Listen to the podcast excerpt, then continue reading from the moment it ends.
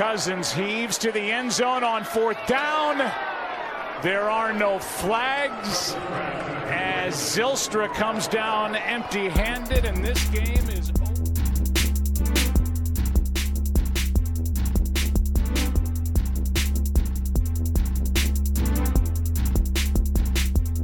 Hello, hello, let's go. It's your man Flip Mozzie. Thank you for spending 15 minutes with me today. I hope you're here to commiserate after the game on Sunday. The Minnesota Vikings 2018 season is over. They lose to the Chicago Bears at home 24 to 10. We'll stay at home debating what the hell happened this fall. Chicago ends the season at 12 and 4 as the NFC's 3 seed. They'll be representing the NFC North alone, sweeping their purple rivals and knocking them out. They'll play the defending champion Eagles in Chicago next Sunday. Minnesota at 8 7 and 1 was the epitome of average this year. They never won more than 3 in a row, never lost more than 2 in a row. It was up, down, up, down, up, down, a roller coaster season that ends low. Our Vikes will pack up the locker room while Mike Zimmer and Rick Spielman start to figure out what to do in the offseason. They'll have the 18th pick in the 2019 draft. Another listless performance by the Vikings offense. Four straight three and outs to start the game, five straight punts, three first half points. The fourth game this year where the Vikings didn't score a first half touchdown, they lost all four. It didn't get better later. Defensive penalties on Chicago was Minnesota's primary mode of ball movement. The defense had their moments, but they started and ended weakly. Three drives of 71, 75, and 85 yards allowed, all ended on touchdowns, featuring multiple third down conversions, a rare sight at US Bank Stadium. With the offense struggling, the D had to have an excellent performance. They didn't. Our purple played in a now or never game. We said it all December. They controlled their own destiny. They won the games needed to put themselves in that win, and you're in position. Week 17 was the time to make good on that destiny, and they failed mightily. All that buildup just to not show up on the last day. We can sugarcoat it a lot of ways, we will later, but the bottom line remains they had to make the playoffs at the least. All should look at 2018 as a disappointment. A failure, that's debatable, but it's a disappointment at the least. There's no way to spin that. That doesn't mean it's all bad. It's another winning season, an average season, and with average comes both good and bad. Hot takes will be flying, but I just want to stress a couple things before we get into this particular game flow. It was never acceptable to hope for a Philadelphia loss against Washington. That was never going to happen. The goal was to win this game, make the playoffs, and do so in a style that gave us hope in the playoffs. To lay an egg with so much on the line proves this wasn't a playoff ready team. Also, I'm somewhat thankful that the issues which plagued Minnesota in week 17 were the same ones we saw all year. There wasn't an uncharacteristic meltdown like in 2017. All problems, from quarterback to offensive line to run defense, reared their ugly head today. Our purple couldn't flip the script. An average team with no big time accomplishments comes up short a paper giant that didn't come close to passing the test.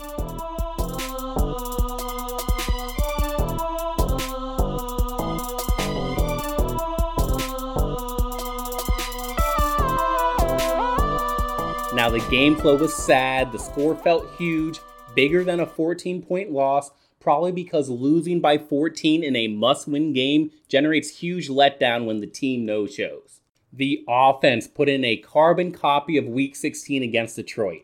One difference is they came up passing at least. After failing to establish the run last week, they recognized their struggles, and Chicago's stout run defense switched up the game plan to focus on the pass.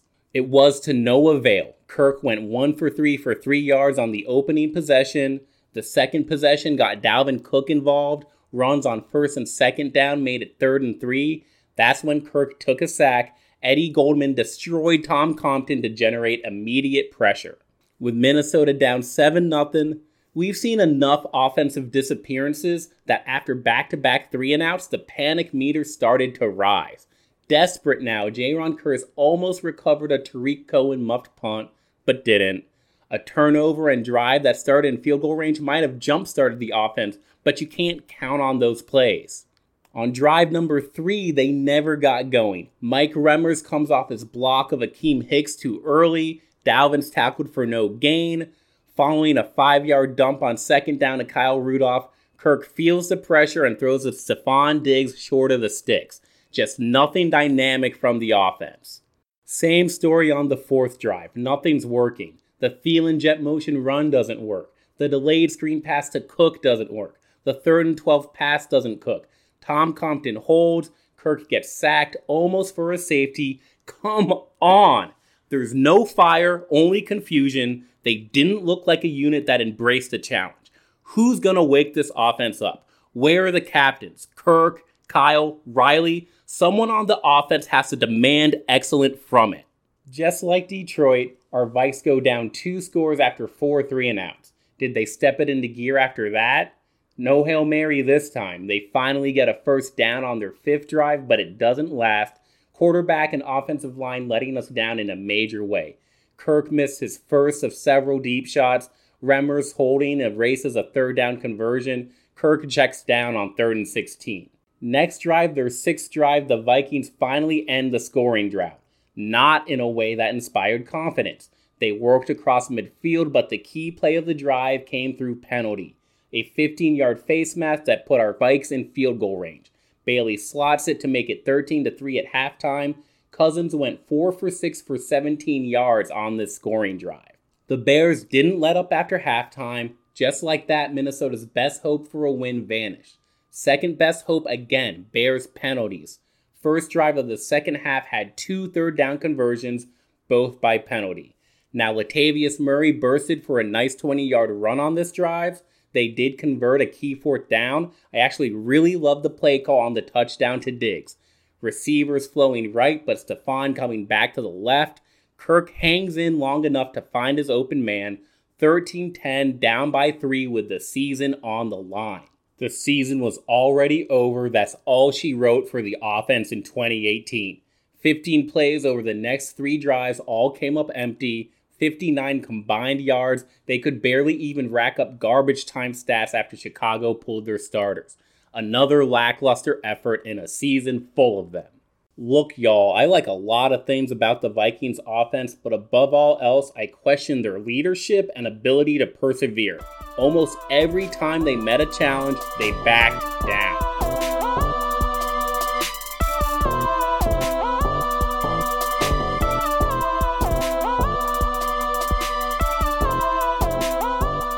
The defense can be hard to analyze when the offense isn't supporting them. There's no complimentary football happening. Still, the D had arguably their worst home game of the year and when it mattered. They started by allowing big chunk runs on Chicago's first drive, 71 yards on six plays, including the 42 yard Jordan Howard run where Anthony Harris missed his gap. That continued with a couple of designed reverses then, after a Trey Burton third down conversion, Howard barrels in the end zone 0 to 7. Afterwards, the defense shored up, forcing Chicago to punt on their next two possessions. Those plays included a great run stop by Sheldon Richardson, important tackles by Trae Waynes, Holton Hill, and Eric Wilson. It looked like the D had regained form and would keep it a one score game. But following the Vikings' fourth offensive failure, the Bears' offense got back on track. They ripped off a 10 play, 85 yard drive. Minnesota had them stopped. Mitch's deep ball on third and 11 fell harmlessly, but Stephen Weatherly gets caught with a soft roughing the passer call. Five plays later, Chicago goes long ball again and registers the big play. Taylor Gabriel over Holton Hill down to the one yard line. Howard punches it in, and Minnesota is in a two score gap we knew they couldn't recover from. The biggest letdown from Zimmer's defense, though, came in the second half. Down by only three, Chicago marched on a 16 play, 75 yard drive that drained over nine minutes of clock. Minnesota allowed five third down conversions on the drive, just couldn't get off the field for every reason imaginable. They lost contain on Trubisky. They committed an illegal contact penalty. They allowed an easy catch in front of soft coverage. They even allowed the two point conversion on a trick play after the touchdown. 21 to 10 Bears. we shouldn't focus on the penalties that held this team back. We should focus on the team's lack of ability to overcome those penalties. That's one of many signs that it wasn't meant to be this year. A defense that overall put in a good effort but had nothing left. The Zim Reapers weren't elite in 2018. Unfortunately, elite play is the only thing that was going to give the Purple offense enough chances to win games. Now, should we expect elite defense or should both units be pulling equal weight in Minnesota? I'm not sure us fans agree on the answer to that question. I'm not even sure Mike Zimmer and Rick Spielman have figured that out. Definitely a discussion to have in the long offseason that awaits.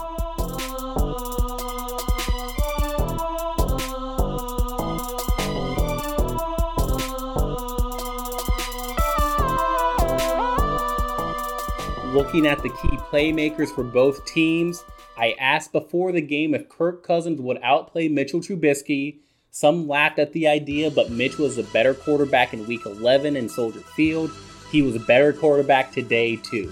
Nowhere near a world beater, but he evaded many sacks, executed the offense, and showed up on third downs. The entire Vikings defensive line had a silent day, looked like there was more contained, game plan to not rush Mitch but keep him in the pocket, force the throws to beat them. Trubisky did enough. Even though Tarik Cohen was quiet, Jordan Howard thrashed Minnesota 109 yards and 5.2 yards per carry. Quiet day from Linval and Anthony Barr. Combined, those team captains had three tackles, in terms of success rate, Minnesota has struggled to stop the run all year long. That didn't usually create a big problem until today. Taylor Gabriel led the game with 61 yards receiving, 40 of them coming on one play. Nothing special from Chicago's passing game, only enough to exhibit balance throughout the affair. Who the heck is Javon Wims, and why did he have such a good drive against our corners? Finally, Trey Burton also flashed not a lot of yardage, but he picked up several key first downs on third down. For the Vikings, Kyle Rudolph, Adam Thielen, and Stefon Diggs were outdone by Taylor Gabriel, Trey Burton, and Javon Wims. That's really sad, y'all. Both phases for Minnesota embarrassed today. It's apparent in the game flow, but let's make it clear how badly Minnesota's offensive line lost today. Kirk was exposed to a 52% pressure rate, which is insanely high, and multiple runs were dead on arrival. We need to ask why the Vikings went all season long with Remmers and Compton. Were Brett Jones and Danny Isidora really that bad? Did the early injuries and new offensive line coaches deter them from switching things up later in the year? Minnesota's 2017 guards, Joe Berger and Nick Easton, look like studs right now. Then there's Kirk Cousins. Kirk's a good football player, but what we saw today should generate long term concerns, especially the lack of intangibles. They kill me. We have a quarterback who can't operate without play action. We have a quarterback who can't get on the same page with his stud receivers. We have a quarterback who inspires none of the players in the huddle. On the injury front, the Vikings played this game without Xavier Rhodes, Eric Kendricks, and Marcus Sherels. Note how the offense played at full strength but still only scored 10 points. That's pretty pathetic. We should be able to expect a boost in play as healthy starters return. Now, the Bears didn't pass well, so we can't say Xavier was missed. Maybe Eric Kendricks, though. Wilson played solid. Ben Gedeon played a lot of snaps. I'd really like to see Barr, Kendricks, and Wilson as a base 4 3 linebackers. We're headed towards the offseason, though, so that could be a pipe dream. Finally, Laquan Treadwell returned from a healthy scratch and caught one seven yard pass in garbage time. That's all I care to say about that.